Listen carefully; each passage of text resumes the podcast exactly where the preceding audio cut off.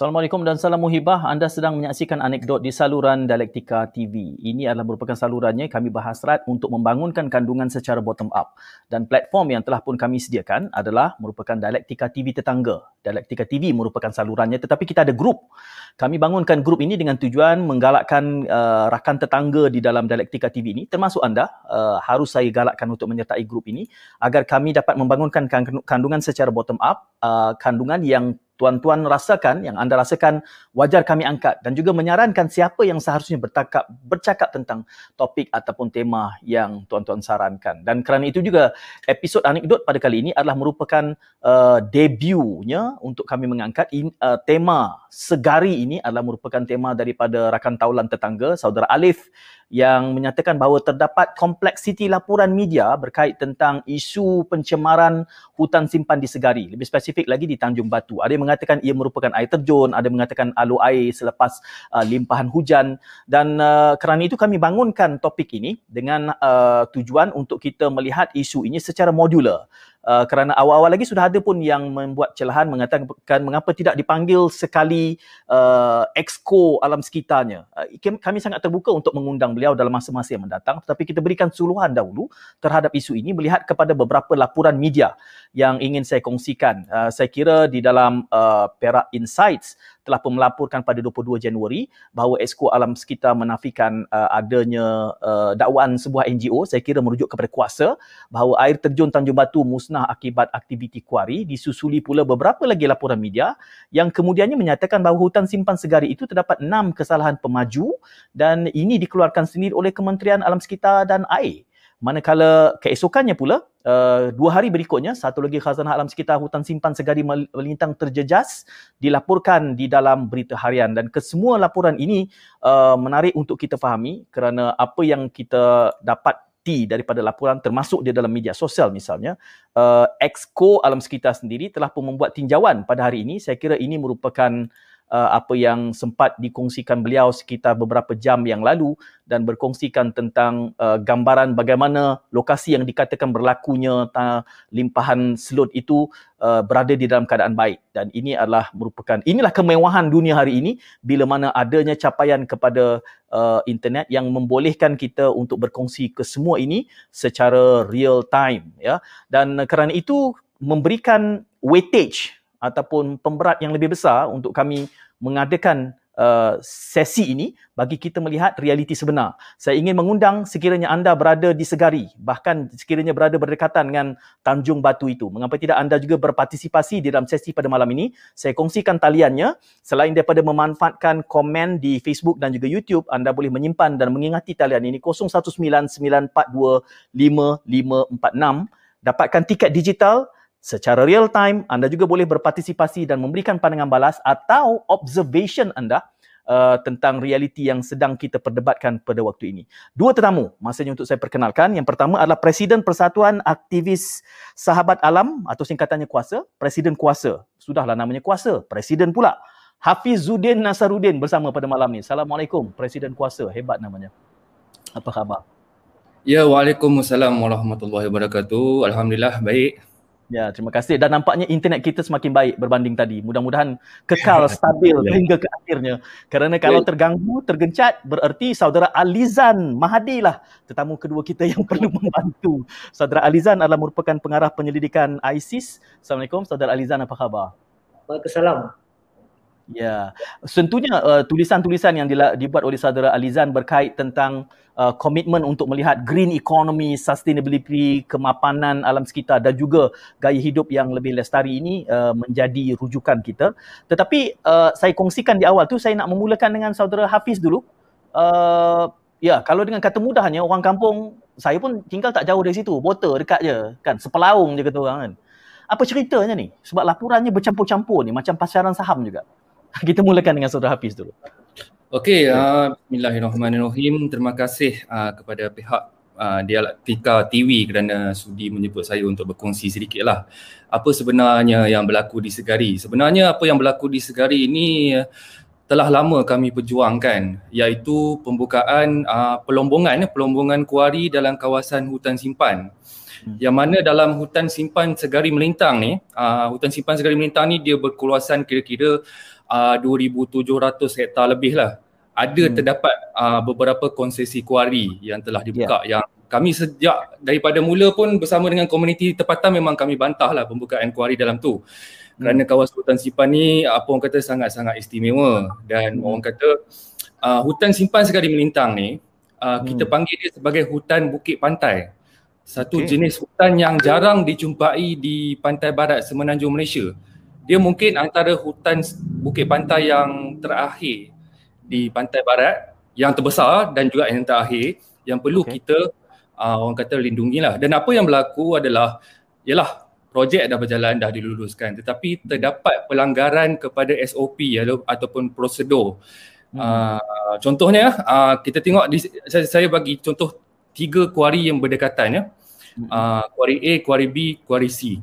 Uh, benda ni berlaku pada. Kuari C ini bermula pada tahun 2019, dua tahun yang lepas. Mm-hmm. Yang mana uh, kuari ini dia terdapat air terjun mm-hmm. di dalam kawasan konsesi terbabit. Ya. Okay.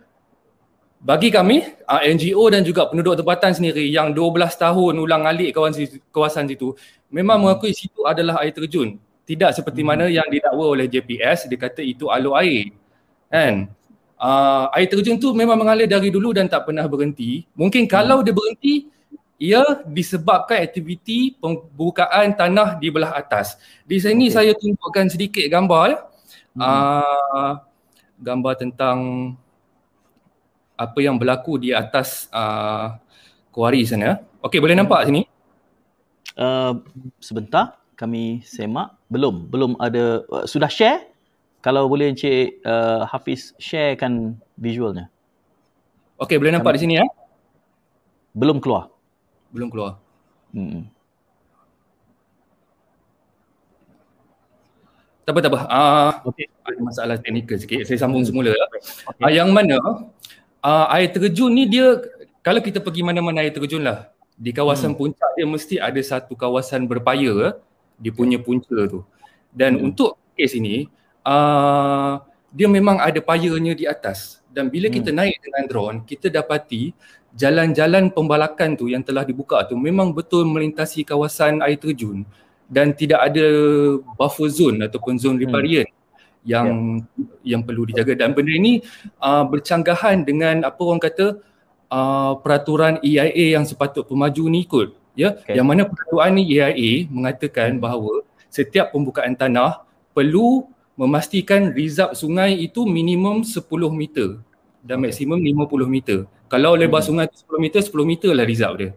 Ha, okay. Kiri dan kanan. Dan ini kita tengok dia langgar sampai ke gigi air.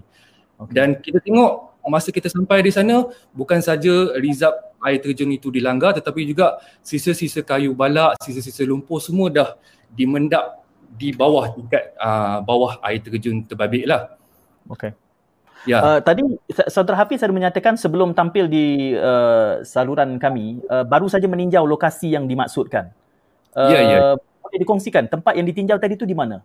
Okay. Saya letakkan konteksnya sedikit Saudara Hafiz ya kerana saya kongsikan tadi apa yang di yang dikongsikan di medsos uh, Exco uh, Alam Sekitar Perak dan ini sekitar beberapa jam yang tadi uh, okay. yang berhormat Akmal uh, ini gambar yang dikongsikan ya, ya, ya.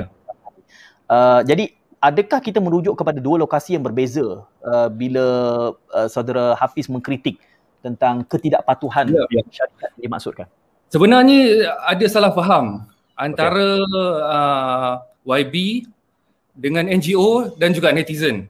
Hmm. Kami bangkitkan isu yang berlaku dalam kompartmen 16. Okay. Tetapi uh, sampai gambar ini kepada netizen, mereka hmm. mengatakan ini air terjun Tanjung Batu. Sebenarnya ada dua air terjun di situ okay. air terjun Tanjung Batu dan juga ada satu lagi air terjun yang tak diberi nama tetapi okay. penduduk tempatan mengatakan dua-dua tu air terjun Tanjung Batu sebab kawasan itu adalah Tanjung Batu jadi okay. kedua-dua adalah air terjun Tanjung Batu dan hmm. uh, air terjun yang lebih terkenal air terjun Tanjung Batu yang tujuh tingkat tu sebenarnya dia tidak di orang kata dimusnahkan lah itu dalam okay. kompartmen 15 yang kami hmm. bangkitkan hmm. dalam kompartmen 16 kompartmen 16 kita dapat salah faham lah uh, hmm. kita bukannya kita berniat nak timbulkan salah faham sebab mm.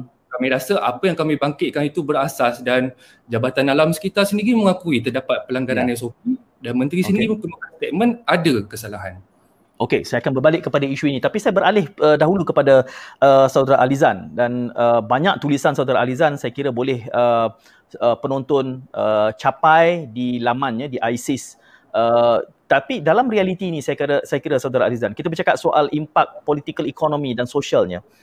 Ini bukanlah insiden yang baru. Saya kira kalau kita ingin mengelompokkannya banyak yang telah kita bicarakan masalah-masalah yang seumpamanya disebabkan oleh uh, kelemahan penguatkuasaan. Saya kira Musang King di Raup itu juga seputar isu yang sama. Pembalakan di di di Kelantan juga sekitar isu yang sama. Pencerobohan um, apa tu uh, tanah di bukit di di Cameron Highland juga seputar isu yang sama. Begitu juga pencemaran air sungai di Selangor. Uh, ribuan kilang yang tidak halal itu uh, telah menyebabkan pencemaran dalam air dan uh, ini tujuannya kami mengadakan topik ini kerana kami mengharapkan rakyat uh, lebih berani bersuara seperti yang dilakukan oleh Hafizuddin dan menyatakan kerancuan yang berlaku dalam sistem yang ada. Uh, minta saudara Alizan menjelaskan dulu sudut pandang ISIS dan kajian yang telah banyak saudara nyatakan. Ya, ini adalah soalan uh, tadbir urus. Ya. Uh, selalunya bila kita kata tadbir urus, good governance, prinsip-prinsip good governance ni termasuk ketelusan, kecekapan dan sebagainya dan penguatkuasaan. Jadi malangnya lah pendapat saya bila kita bercakap tentang alam sekitar, tadbir urus adalah agak lemah ya. Hmm. Um, contohnya lah kita ambil contoh segari ni sekali lagi. Uh, hmm. Bila kita cakap tadbir, tadbir urus yang baik, kena ada ketelusan. Jadi hmm. bila kita tengah confuse kan, apa yang sebenarnya berlaku? Kita tak ada hmm. ketelusan, contohnya apakah maklumat, apakah data, apakah kajian yang dilakukan bila pemantauan itu berlaku? Jadi hmm. kalau ada ketelusan maklumat dan data contohnya, pakar-pakar, bindik penyelidik boleh kaji sendiri. NGO juga boleh kaji sendiri dan isu ini boleh diperdebatkan berdasarkan fakta. Jadi itu yang pertama, ketulusan uh, Malang ni di konteks Malaysia ni agak kurang berdasarkan maklumat, hmm. berdasarkan data dan sebagainya. Hmm. Juga bila kita cakap tentang jenayah, jenayah alam sekitar ya, hmm. uh, isu pencemaran, isu pencerobohan dan sebagainya, kita kena kaji baliklah semula dasar-dasar, kaji balik uh, semula penguatkuasaan kerana yeah. banyak dasar-dasarnya contohnya um, dasar alam sekitar 1974 dia punya penaltinya hmm. agak ringan tapi hmm. pada masa yang sama kalau kita ambil pencemaran air sungai ada dasar penghematan air pada 2006 hmm.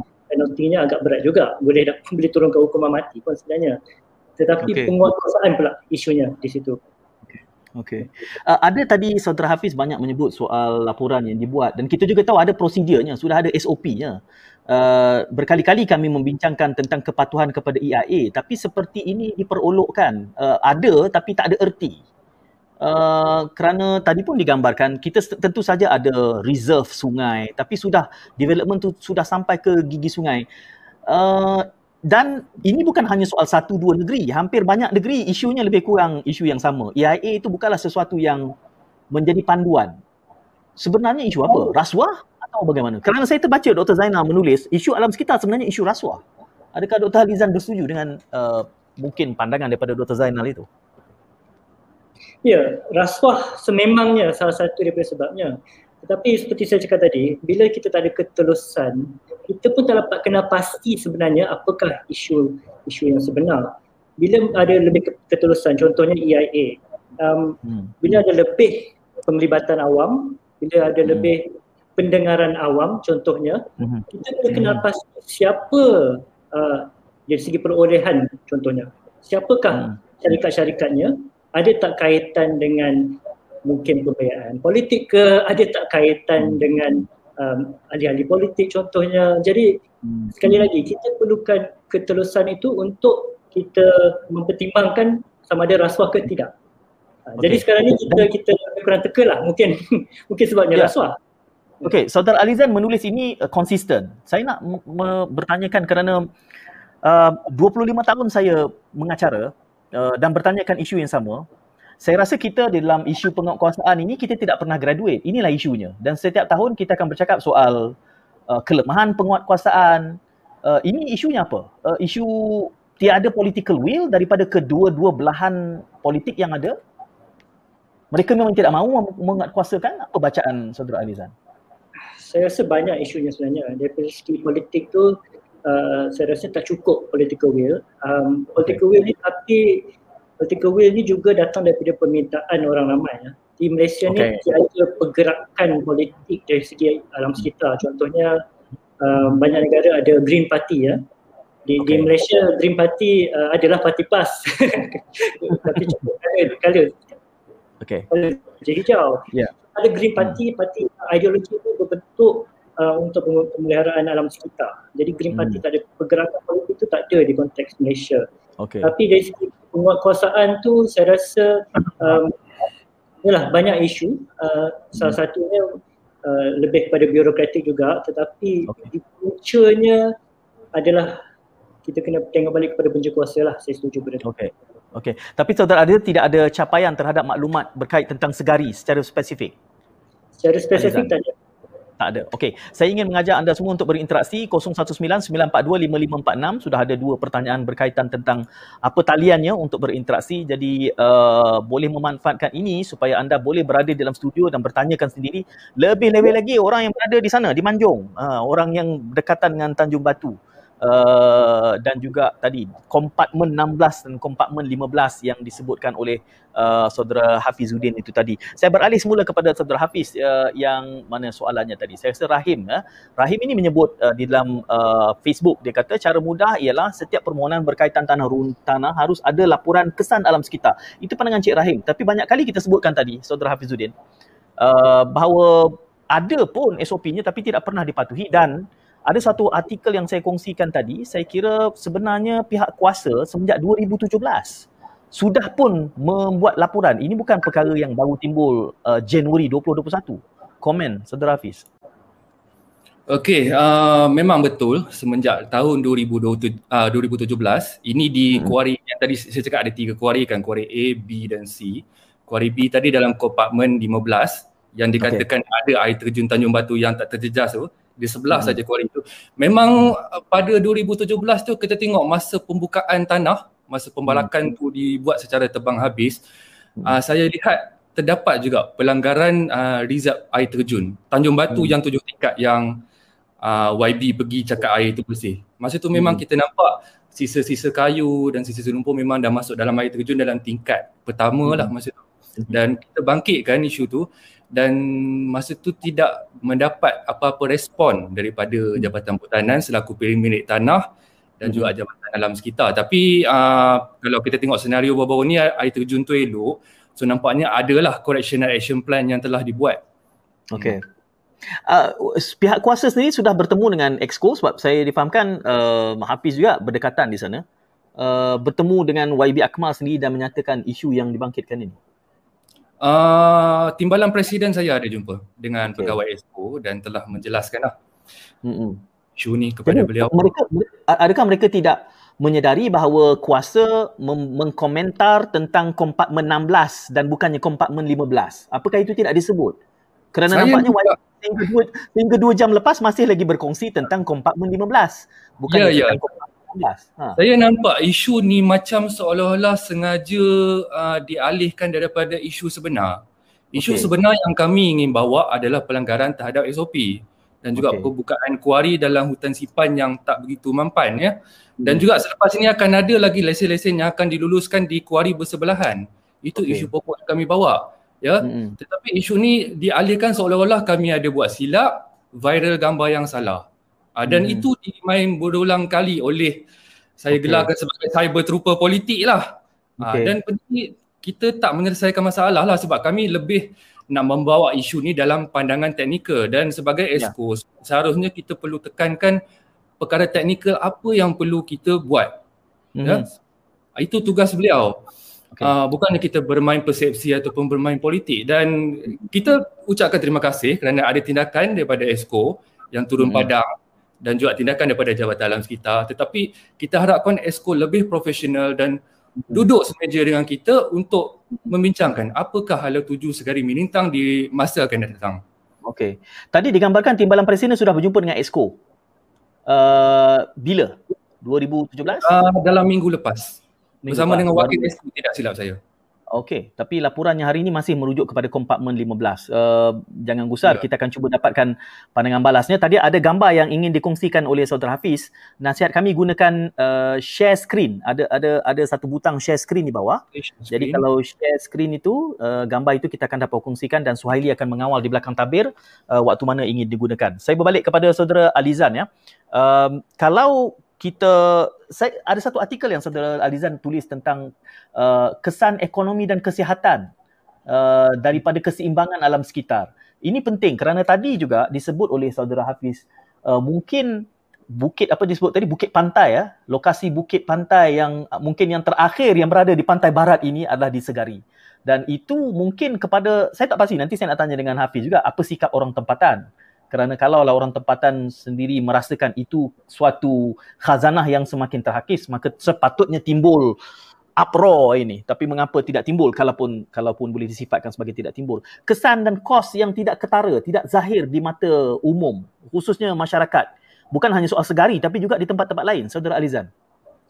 Ya bila kita bercakap tentang alam sekitar ni selalunya pencanggahannya di antara uh, ekonomi dan um, uh, dan kita punya kesejahteraan lah kehidupan. Jadi selalunya uh, kita terlampau menumpukan kepada ekonomi ya. Uh, katanya kemalakkan akan membawa pendapatan terutamanya terutamanya kepada negeri ya.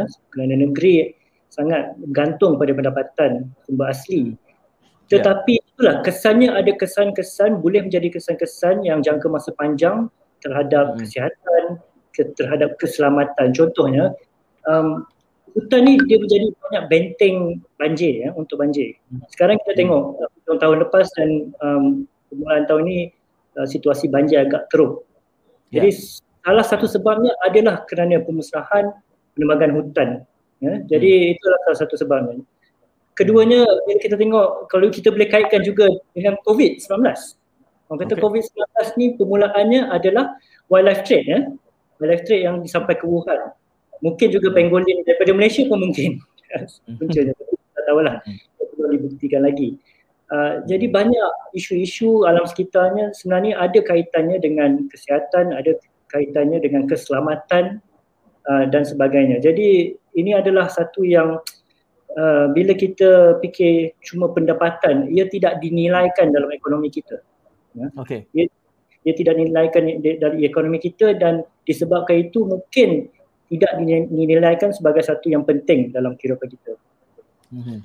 Menarik apa yang saudara Alizan sebutkan ini kerana tekanannya di peringkat negeri ya khususnya lah uh, kerana sumber pendapatan selalu saja dengan cara exploit sumber yang ada, sumber asli yang ada. Kalau kita lihat itu juga alasannya di di, di Kelantan, pembalakan yang hari ini juga tular bagaimana perkongsiannya daripada uh, helikopter view uh, tentang uh, hutan-hutan yang ada itu apa juga alasannya itu mungkin topik yang boleh kita bawa di dalam episod yang akan datang. Di Kedah uh, bila dibicarakan tentang rare earth uh, pengumuman yang agak premature kemudian saya kira di Johor juga isu yang mungkin berkait tentang sumber air. Uh, soal harga air yang saya difahamkan Johor mungkin akan habis sumber air asalnya sungainya menjelang 2035 tetapi kita masih menjual air dengan harga yang sangat murah kepada Singapura misalnya. Jadi ini ini ada kaitan dengan isu ekonomi dan kitarannya kerana kita terlalu bergantung kepada dan ingat ya Malaysia ini adalah negara yang dilabelkan sebagai resource curse. Uh, kita terperangkap dengan sumber-sumber asli dan tidak bergenjak kepada nilai rantaian ekonomi yang lebih tinggi kerana sumber ini membutakan kita daripada realiti ianya tidak mapan. Saya nak minta saudara Alizan jelaskan ini sedikit.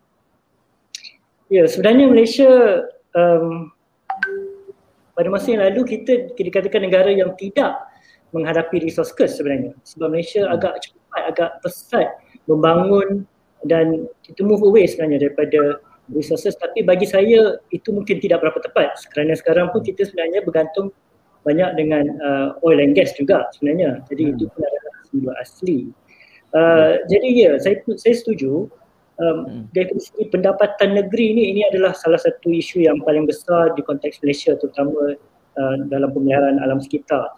Uh, hmm. Saya rasa kita tahu uh, di dalam perlembagaan persekutuan um, tanah, hutan, sumber asli adalah bidang kuasa negeri. Ya.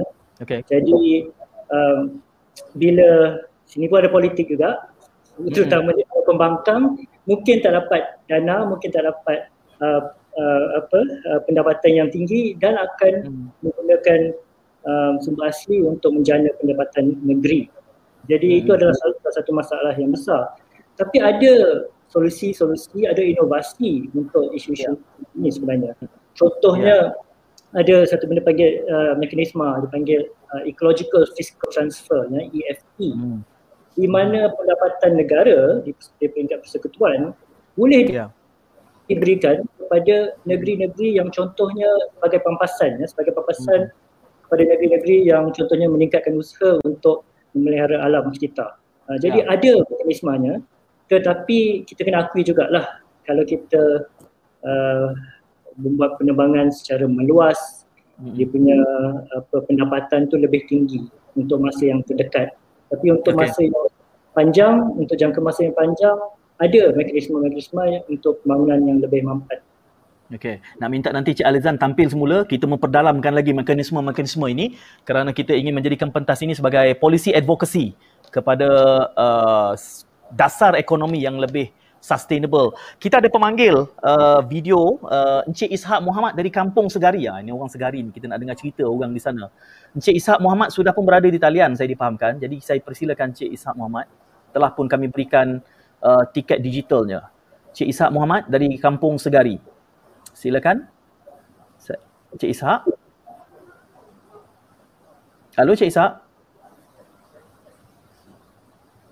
Hmm, okay, kita nantikan seketika. Nanti Cik Sak boleh masuk semula. Dan tadi gambar yang ingin dikongsikan. Oh, sudah terputus ya? Uh, mana? Sudah sudah uh, stop sharing.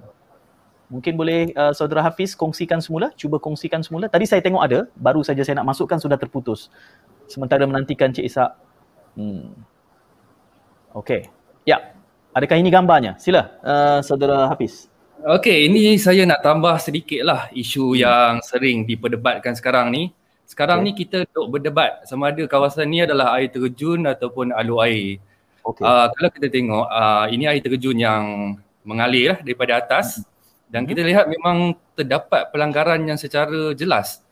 Okay. Jalan pembalakan tu dibuat di atas air terjun dan ini merupakan yang saya lorikkan ni merupakan kawasan swam area atau kawasan paya yang menjadi takungan kepada air terjun tersebut. Hafiz, dan, uh, Hafiz, cursor mouse Hafiz kalau digerakkan kami akan nampak. Boleh tunjuk. Okey, boleh nampak sekarang? Uh, Okey, okay, ada. Ya, okay, boleh nampak. Ha, nampak. Okey, kawasan ini merupakan kawasan paya ataupun takungan air sempurna jadi yang mengalirkan air terjun ni lah, punca air ni lah. Hmm. Mm-hmm. Dan apabila jalan ini dibuka semenjak daripada 2019 dan saya mm. rasa itu sebab itu JPS mengatakan air ini kadang-kadang dia stop dan dia mengatakan mm. ini alur air bermusim. Sebenarnya bermusim itu adalah disebabkan tangan-tangan manusia. Okay. Tapi sebenarnya berpuluh tahun yang lepas dia memang air terjun. Uh, mak- maksud saya uh, kalau boleh saya tanya di sini saya nak buat celah nak memahami apa yang kita kongsikan ini ya. warna biru yang memanjang itu yang Hafiz tunjukkan tadi itu sebenarnya adalah sungai dan sungai. air terjeram. Sungai dan ya. air. Okey, ya, ya. di mana di manakah uh, air terjun yang dikongsikan oleh Exco uh, alam sekitar itu yang dikatakan itu lebih kurang 500 meter ataupun 1 kilo daripada kawasan belah kiri. Boleh tunjukkan boleh tunjukkan dengan arrow dengan mouse yang yang dikongsikan itu di sebelah mana? Okey, yang uh, sebab ini gambar statik, saya tak dapat tunjukkan okay. kawasan itu tapi dia belah kiri lebih kurang hmm. dalam 1 kilometer. Okey, dan kompartmen 16 yang di, ya. dinyatakan oleh kuasa itu di mana? Ah uh, itu belah kanan dia. Ah, okey. Jadi kita ya. kita dapat lihat sini dua kawasan yang ya. diperdebatkan sebenarnya dua perkara yang berbeza. Jadi uh, gambar sebelum ini apa yang tular adalah uh, gambaran uh, apa kayu balak yang terhimpun. Itu bukan merujuk kepada air terjun tangga batu yang bertingkat itu. Itu yang lain atau apa? dia uh, sekarang ni terdapat salah faham. Air terjun okay. ada dua. Dan Aha. ramai orang yang share tu, dia mengatakan hmm. itu adalah air terjun Tanjung Batu. Sebenarnya hmm. dia dalam satu kawasan yang sama dah, dalam lingkungan yang sama lah. Okay. Uh, cuma ni ada orang yang sengaja nak bermain persepsi, dia pergi kawasan yang elok dan hmm. mengatakan kawasan tu tak terjejas lah. Hmm. Uh, ini, okay. ini kita ada orang panggil kita panggil sebagai ralat lah dalam naming the place. Ya. Yeah. Sebab nama dan itu ni Ya, itu itu juga tujuan kami mengadakan dialektika ini untuk kita mendapatkan ya, ya. penjelasan Kalau ya, boleh diberikan suluhan. Nanti kita, saya tak pasti kalau sempat dibuka Google Earth untuk kita ya. lihat nanti di mana lokasi-lokasi ini secara real time. Jadi kita membandingkan lokasi yang dikongsikan uh, oleh uh, kerajaan negeri dan juga lokasi yang telah pun dinyatakan oleh uh, saudara Hafiz. Uh, Encik Ishak Muhammad dari Kampung Segari, saya uh, menasihatkan untuk mem- mem- klik masuk ke dalam studio. Dia sedang cuba masuk, nampaknya tak lepas. Okey, apa lagi yang ditunjukkan oleh gambar ini, Encik Hafiz? Okey, saya, ada cuba, saya cuba share satu gambar lagi ya. Okey. Uh, gambar daripada uh, ini gambar satelit yang terkini lah saya dapat daripada Global Forest Watch. Hmm. Okey, di sini kalau kita tengok yang saya cakap tadi ada tiga kuari kan, A, B hmm. dan C. Okey, okay, yang kami viralkan itu adalah di sini, kompartmen 16. Okey. Uh, dan kompartmen 15 adalah air terjun yang YB pergi. Ini air terjunnya. Okay. Okay. Kalau kita tengok dia masih terpelihara lah. Mm-hmm. Tapi air terjun yang kedua yang kami viralkan mm-hmm. adalah terletak di sini. Okey. Uh, jadi mm. isunya di sini. Tetapi mm-hmm. netizen dia salah faham, dia pergi viralkan mm-hmm. yang di sini. Okay. Ah, itu masalah dia. Sebab itu uh. di luar daripada orang kata kemampuan kami lah sebab benda dah viral. Okay. Dah pergi ke Twitter sebagainya. Jadi kami tak boleh nak kontrol lah dan kami hmm. akan cuba buat satu kenyataan pembetulan lah tentang isu ni. Okay. Boleh uh, apa tu Hafiz tunjukkan di dalam peta ini di mana kuari A, kuari B dan kuari C? Okey, A di atas. Okey. B di tengah. Hmm. C di bawah. Dan yang di sebelah kiri atas itu saya kira itu adalah uh, pantai. Yang ini. Ya, ya, ya, ya kiri atas. Ini pantai. Ha, pantai ya. Okey. Uh, ya bagaimana penempatan masyarakat di situ kalau ianya menjejaskan persekitaran? Di mana? Okey, penempatan uh, masyarakat yang terdekat adalah di kampung uh, Sungai Batu, Pantai Remis di sini. Okay. Di sini ada hmm. pengkalan nelayan hmm. dan uh, apa orang kata air terjun ni sebelum ni memang dijadikan kawasan rekreasi lah untuk penduduk okay. tempatan. Okay. Ya. Hmm. Sebab saya membaca juga apa yang ditulis oleh uh, YB Kamal uh, hari ini berkesempatan melihat sendiri air terjun Tanjung Batu. Ia masih terpelihara dan tidak terjejas. Perjalanan yeah. mengambil masa antara 40 minit hingga sejam dari jarak 2.5 km. Lokasi air terjun Tanjung Batu Teluk Sera terletak 1 km dari kawasan alur air yang terjejas seperti yang yeah. diviralkan. Uh, yeah. Jadi saya kira uh, YB Akmal juga menyatakan bahawa uh, alur air yang terjejas itu beliau hanya melaporkan tentang kedudukan air terjun Tanjung Batu. Jadi ada dua ya. pemberitaan yang berbeza ini kalau kita memahaminya. Air terjun Tanjung Batu tidak terjejas tetapi beliau turut menyatakan bahawa dari uh, ke lokasi air terjun itu adalah satu kilometer daripada kawasan alur air yang terjejas. Berarti dalam kata lain kalau saya memahami apa yang ditulis oleh YB Akmal itu dia tidak menafikan adanya kawasan yang terjejas. Ya, uh, ya. Jadi isunya di situ adalah pertamanya soal salah faham warganet uh, kerana penularan itu tidak diletakkan dalam konteks. Yang keduanya, pencemaran yang berlaku itu masih lagi isu pematuhan SOP dan EIA. Betul ya kefahaman saya ini Saudara Hafiz? Ya, ya. Hmm, ya betul. Okay. Ha, kita cuba nak mendapatkan penjelasan kerana itulah tujuannya uh, bagi kita mendapatkan realiti sebenar apa yang berlaku.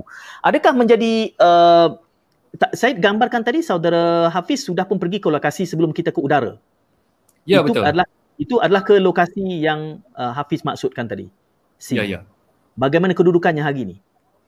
Okey, uh, Alhamdulillah bila saya pergi melawat site tadi saya nampak uh, air semakin jernih dan hmm. kalau kawasan bawah yang sebelum ni kami nampak longgokan uh, kayu kayan dan juga uh, lumpur mereka okay. telah tanam dengan rumput untuk hmm. uh, cover plant dan juga hmm. mereka tanam uh, pokok akasia dan pokok-pokok hutan lah. Dan okay. kita nampaklah kebetulan dan di belah luar pula kuari uh, mereka dah pagarkan dan buat satu longkang okay. untuk uh, buat apa orang kata menadah siltation daripada aktiviti. Hmm. Hmm. Adakah itu pada hemat Hafiz memadai untuk mengelakkan ataupun itu sebahagian daripada elemen pematuhan kepada SOP yang telah pun ditetapkan? Apa pandangan Hafiz? Untuk kawasan yang dah termusnah, kami terpaksa terimalah sebagaimana hmm. itu sebenarnya itu pun telah dinyatakan dalam EIA dan patut dipatuhi dan kami uh, ucap terima kasihlah kepada Jabatan Alam Sekitar kerana memberikan notis pemberhentian sementara dan pihak kontraktor ada melakukan pembetulan dan hmm kita harapkan belah atas juga mereka akan uh, tanam lagi pokok lah untuk wujudkan semula apa zon riparian air terjun. Okay. Uh, Shakila Zen kongsikan posting asal yang dah uh, yang viral adalah hutan segari melintang yang rosak dan bukan tertumpu kepada sungai batu sahaja. Jadi uh, ini sekaligus bertujuan untuk membetulkan persepsi dalam kalangan netizen ya. Selalunya yang sensasi ni kami selalu bergurau di dalam dialektika ni ada 10 rumah sebiji yang terbakar media melaporkan sebiji yang terbakar tu yang sembilan yang elok ni tak pula dilaporkan. Dan itu tabiat manusia yang berkongsi tentang sensasi ini. Tapi saya uh, kalau boleh berbalik kepada saudara Alizan ya uh, soal kuasa dan suara rakyat ini. Saya menganggap bahawa mungkin kunjungan saudara Hafiz tadi uh, adalah merupakan uh, uh, bila beliau meratakan sudah ada pokok akasia dan segala macam ada benteng itu adalah sebahagian daripada respon balas apakala kelompok seperti kuasa ini menyuarakan keresahan mereka. Dalam kata lain saya kira kita harus memperkasa komentar dan suara rakyat khususnya mereka yang berada di lapangan agar tidak sewenang-wenangnya tidak kiralah mereka yang pihak berkuasa ataupun pemaju akan responsif apabila kita mengkritik dan menyuarakan keresahan kita. Saudara Alizan. Ya, kadang-kadang salah satu isu terbesar jenayah alam sekitar ni adalah sekali lagi pemantauan dan di bagi pihak Jabatan Alam Sekitar pun um, kapasitinya adalah kurang sebenarnya untuk membuat pemantauan. Hmm. Itu kita kena faham. Jadi pemantauan daripada uh, daripada orang awam dan bila ditularkan seperti uh, ialah kuasa kuasa rakyat nama pun kuasa ya Encik Hafiz uh, adalah hmm. sangat penting. Jadi sekarang ada teknologi, teknologi daripada segi uh, boleh tular di sosial media, media sosial juga hmm. ada teknologi yang lebih hebat contohnya sensor-sensor ataupun um, apa nama drone dan sebagainya. Jadi pemantauan itu sekarang boleh dilakukan oleh orang awam. Jadi ini adalah hmm. salah satu uh, uh, mekanisme juga sebenarnya untuk um, hmm apa um, kuasa dan dan suara rakyat tu lebih lebih boleh ditularkan dengan dengan lebih uh, luas lagi.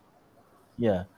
Civilian surveillance ini dalam uh, pengamatan Cik Alizan, adakah pengamalan di mana-mana negara yang mungkin boleh kita contohi dalam konteks alam sekitar? Sikap masyarakat yang cakna dan yang kemudiannya membawa bekaslah kepada usaha untuk kita memakmur dan menstabilkan semula alam sekitar kita. Ada yang boleh kita contohi, Cik Alizan? banyak negara sebenarnya um, menggunakan civil surveillance uh, negara-negara maju seperti Sweden dan juga uh, negara-negara yang membangun juga macam seperti di di, uh, di Brazil akan menggunakan civil surveillance ya. tapi di negara-negara tersebut bagi saya dia punya akar umbi uh, berkenaan dengan alam sekitar amat kuat. Hmm. Di Malaysia malahnya um, kita ada uh, hmm champion-champion seperti Hafizuddin, Kuasa dan sebagainya hmm. tetapi hmm.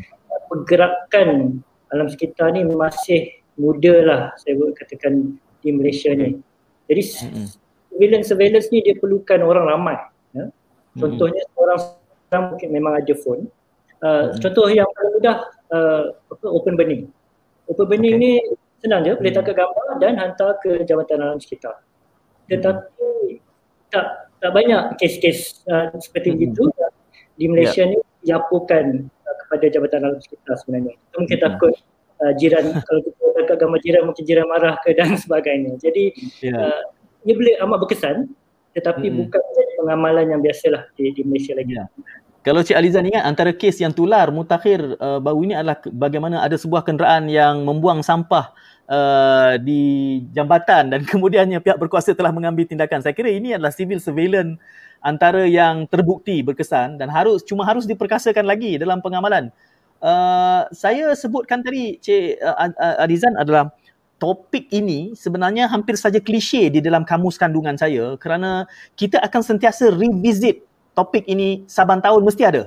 Mesti ada kes yang tanah runtuh lah, apatah lagi di Selangor sendiri sungai tercemar ini setiap minggu bertukar-tukar lokasinya. Ada yang mengatakan sabotaj. Apapun itu gambaran kelemahan uh, di dalam sistem sedia ada yang kita miliki hari ini.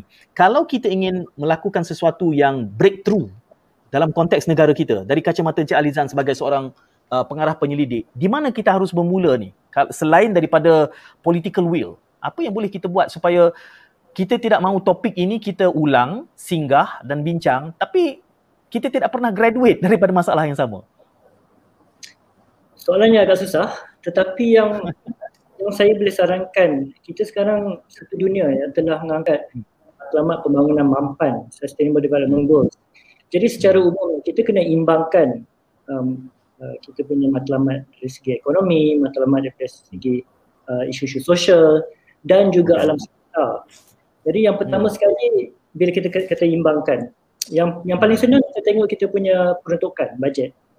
Buat masa ni peruntukan untuk alam sekitar adalah lebih kurang tak salah saya uh, 0.7 atau 0.8 0.8% macam tu. Uh, okay. dalam um, apa peruntukan 2021 dan dan sebelumnya lebih kurang. Jadi kita hmm. tengok negara-negara maju contohnya um, uh, recovery plan ya COVID untuk untuk uh, European Union 30% hmm. adalah kepada alam sekitar atau yang berkaitan dengan alam sekitar. Okay. Jadi kita perlu hmm. yes, perlu dari, dari segi holistik ya, dari segi pembangunan itu perlu mampan, perlu hmm. berkaitan dengan alam sekitar. Sekarang kita cakap tentang isu perubahan iklim dan sebagainya. Dia tak boleh yeah. sekarang ni dia punya uh, intervensi dia dari segi piecemeal ya. Kita buat sikit-sikit sini, hmm. sikit-sikit sana. Jadi yeah. alam sekitar ni perlu dilihat dari segi pembangunan. Itu yang pertama okay. sekali. Mm-hmm adakah di dalam hambatan COVID-19 ni menyebabkan isu alam sekitar ni uh, take a back seat? Saudara Lizan. Mungkin. Um, saya tak pasti lagi. Uh, sedunia sebenarnya uh, hmm. isu COVID-19 ni telah dibuktikan menjadi uh, alam sekitar menjadi lebih tumpuan sebenarnya uh, satu dunia. Oh. Okay. Mana saya kata tadi banyak negara dia dia punya tema dia build back better ya, build back better. Okay dan dia menggunakan contohnya sekarang interest rate adalah rendah. Jadi interest rate rendah digunakan untuk teknologi-teknologi hijau seperti yeah. uh, apa renewable energy dan sebagainya. Jadi beberapa mm-hmm. negara COVID-19 ni adalah lebih kurang uh, turning point sebenarnya untuk mm-hmm. dalam sekitar. Uh, yeah. Kita juga bila kita duduk di rumah, uh, mm-hmm. kita kurang pelepasan uh, uh, green gases dan sebagainya. Mm-hmm. Jadi pengamalan yeah. kita pun walaupun apa orang kata uh, ini diperintahkanlah pengamalan ni hmm. tapi kita mengamalkan uh, lifestyle yang lebih uh, mampan ya sebenarnya hmm. jadi hmm. saya boleh boleh dua dua belah boleh boleh diperdebatkan pengamalan yeah. boleh ditingkat, ditingkatkan sementara COVID-19 hmm.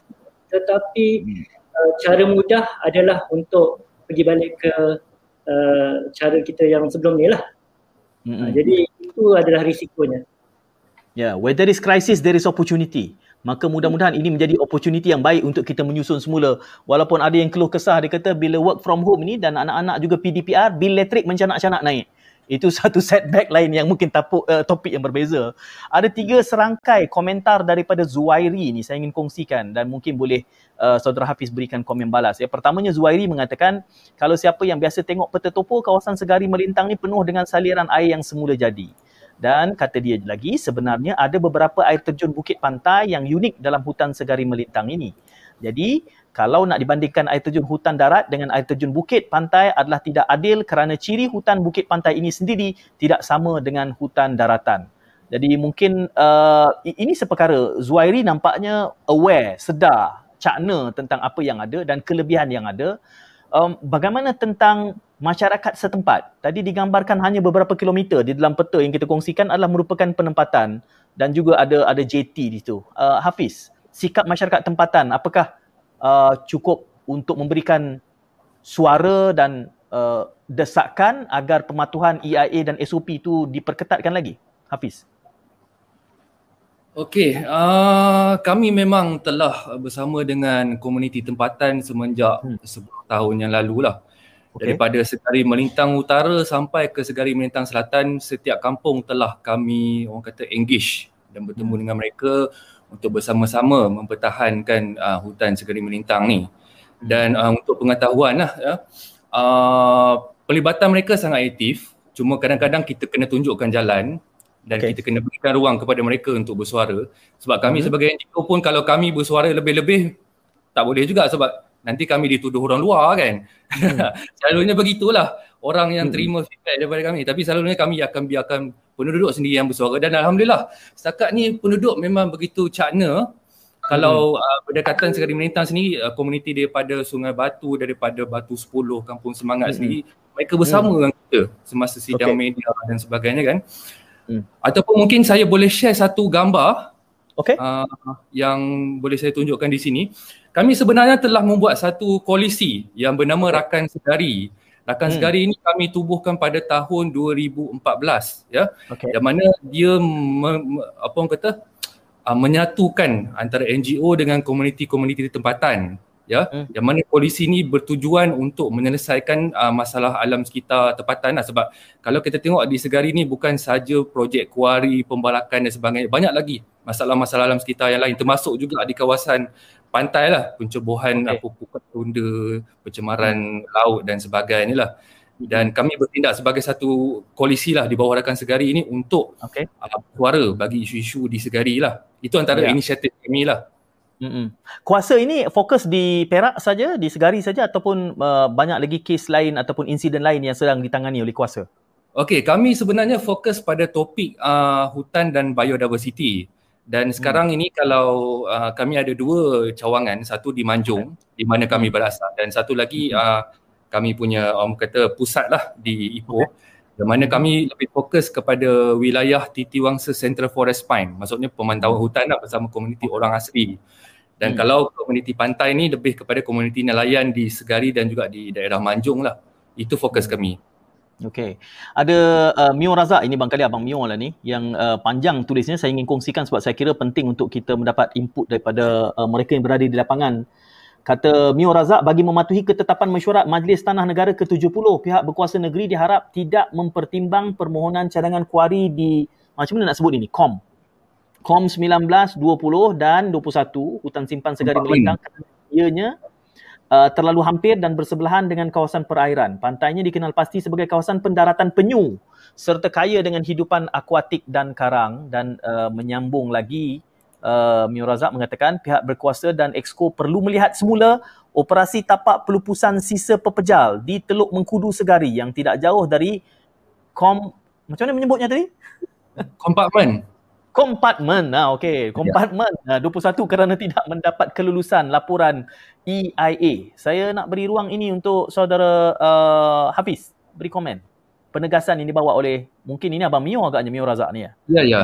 Okey okay. sebenarnya um, mengenai mesyuarat Majlis Tanah Negara ke-70 uh, pada 2014 ya mesyuarat ini mesyuarat ini telah uh, dihadiri oleh uh, menteri-menteri besar dan ketua menteri yang mana mesyuarat ini telah membuat ketetapan untuk uh, kalau boleh mengelakkan pembukaan hmm. kuari dalam kawasan hutan simpan ya hmm. maksudnya di peringkat negeri tolong jangan buat kuari dalam hutan simpan tetapi ia tidak dipatuhi di peringkat okay. negeri hmm. ya dan ya. juga uh, sekarang ni memang ada cadangan di kompartmen sebelahan iaitu kompartmen hmm. 19 20 dan 21 yang hmm. berhampiran dengan kawasan laut yang ya. merupakan ada dua pantai di situ uh, pantai hmm. Teluk Akuan dan juga pantai Yat yang menjadi kawasan pendaratan penyu bertelur hmm. kita takut bila kuari buka di situ sedimen akan berlaku yeah. dan kawasan itu musnah, penyu yeah. akan semakin hilang lah di sana. Okay.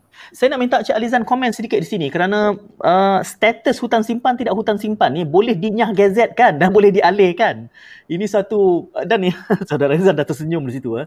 Uh, dan ini banyak kali di dalam perbincangan kami di media bila bercakap soal pencemaran alam sekitar ni uh, yang dahulunya hutan simpan bila kami menebak isu tu dia kata oh bukan ini sudah dinyah gazetkan bukan lagi hutan simpan um, dan ini permainannya mengalihkan hutan simpan ni digazetkan, dinyah gazetkan, digantikan tempat lain.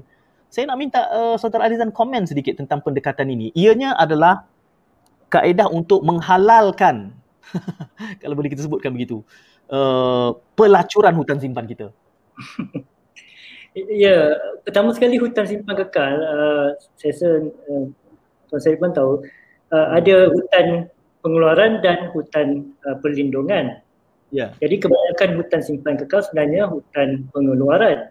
Jadi hmm. uh, hutan simpan kekal kami memang boleh sebenarnya menjalankan hmm. isu pembalakan contohnya dan uh, hutan perlindungan tak salah saya lebih kurang uh, 10% saja daripada tanah di, di Malaysia ini. Okay. Itu yang pertama. Keduanya adalah proses uh, penyahwataan uh, atau pewartaan keluar daripada hutan simpan kekal. Uh, ini adalah satu isu yang uh, dah lama dah uh, orang kata nak kita nak ketatkan mungkin pindaan uh, hutan, hutan negara 1984 tapi okay. belum buat ya. Jadi kita, kita ambil contoh um, Kuala Langat Utara contohnya. Hmm. Hmm. Uh, di dalam konteks Malaysia, Selangor agak baik sebab ada pendengaran awam ya atau public hmm. hearing contohnya. Hmm. Tetapi selepas membuat pendengaran awam, selepas mendapat uh, apa komplain sebanyak lebih daripada 45 ribu, hmm. proses pewartaan keluar tu mungkin akan uh, diputuskan oleh Exco ya. Hmm. Jadi itulah soalannya. Saya jadi okay. proses ini perlu ditingkatkan dan ini hmm. memerlukan pilihan uh, Akta Perhutanan Negara 1984. Kalau tidak, okay. ialah semudah-mudahnya ESCO boleh memutuskan untuk uh, uh, hmm. uh, penyertaan hutan. Hmm.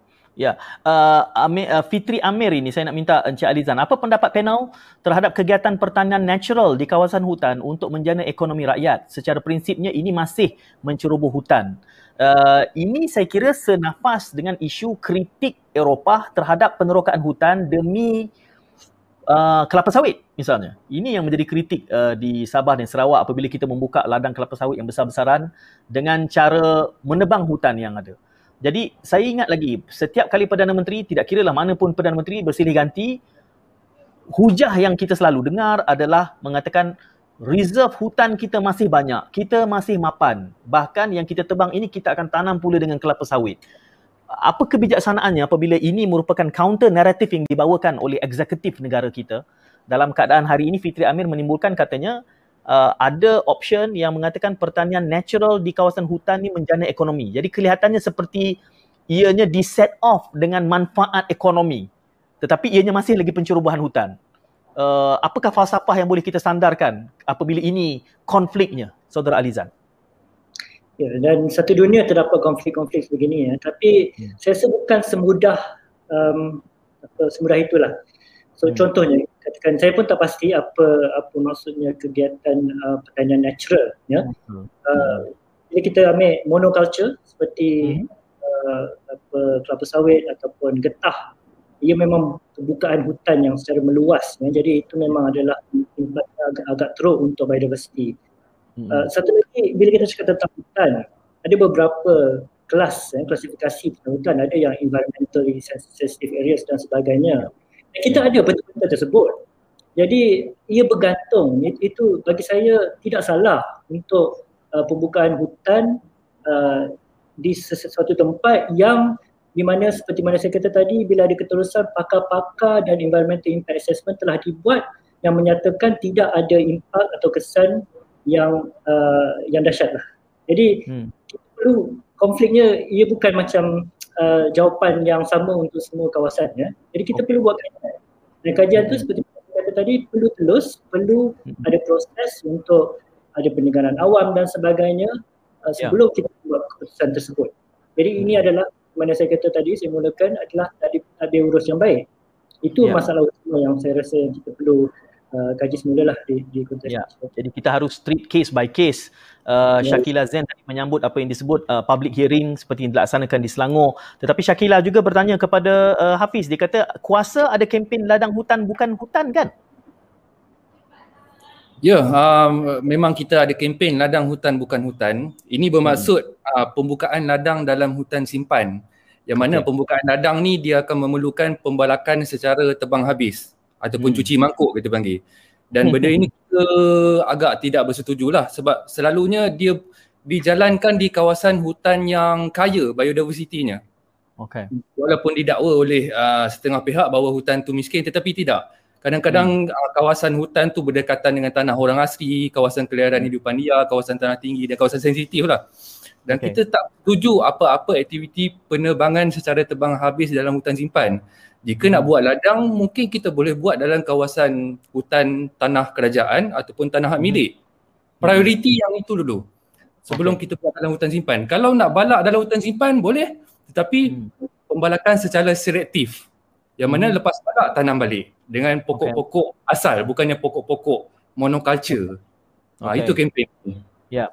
Apa pesan uh, saudara Hafiz kepada uh, bukan hanya soal segari ini tetapi sementara kita berbincang tentang pemerkosaan segari ini, kita letakkan tanda soal kerana kita kami masih beranggapan ingin mendapatkan respon balas kalau boleh nanti daripada yang berhormat uh, Akmal sendiri supaya kita mendengar sendiri apa yang kita bicarakan pada hari ini dan dan melaporkannya kembali di dalam dialektika.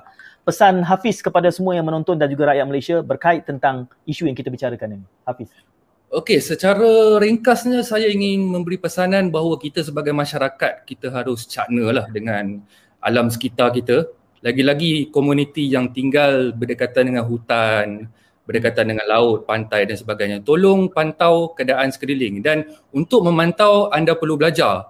Belajar tentang SOP dan sebagainya sebab kadang-kadang Yalah, kita akui ada kelemahan dalam peringkat agensi kerajaan. Ada yang tak cukup kaki tangan, dan contohnya satu ranger nak kena jaga satu daerah kadang-kadang yeah. penceroboh berlaku tak ada siapa nak pantau dan kita sebagai NGO kita cuba nak empower the community untuk sama-sama memantau dan membantu agensi kerajaan untuk jalankan tindakan penguatkuasaan dan dengan hmm. itu saya harapkan semua patut cakna dan tolong laporkan apa yang berlaku di sekeliling dan yang paling penting sekali komuniti yang tinggal di dalam hutan yang sihat sebab hmm. selalunya kita lihat komuniti yang ialah mengadu kepada kami hutan mereka dah dibalak ataupun dah dimusnahkan baru mereka nak buat report, nak bising-bising.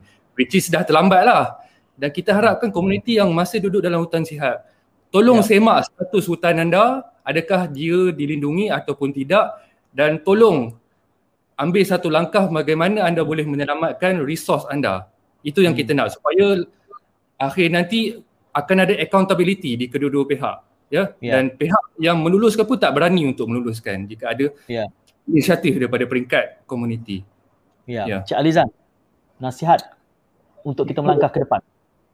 Saya rasa dalam kes seperti Segari dan kes-kes lain seperti mana saya kata tadi, ketulusan tu amatlah penting. Saya sebagai penyelidik ya, saya perlukan data, saya perlukan fakta, saya perlukan maklumat untuk yeah.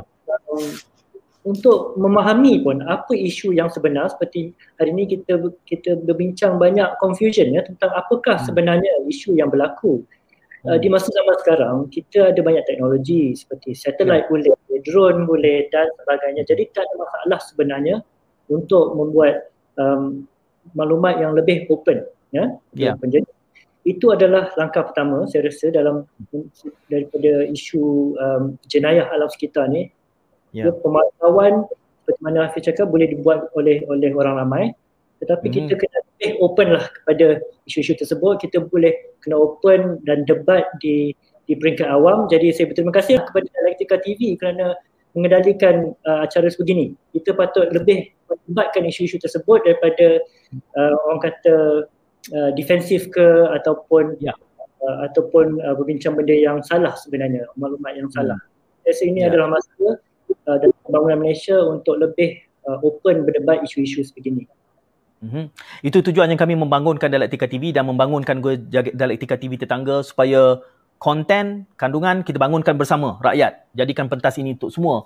Uh, sebelum kita berakhir, Amir Farid ada berkongsi di sini. Dia kata untuk uh, dikongsikan sebelum berakhir contoh bagaimana pemekasaan suara rakyat itu boleh dilakukan, kumpul tanda tangan, bantah projek pembalakan dan juga Amir Farid berkongsikan lagi di sini.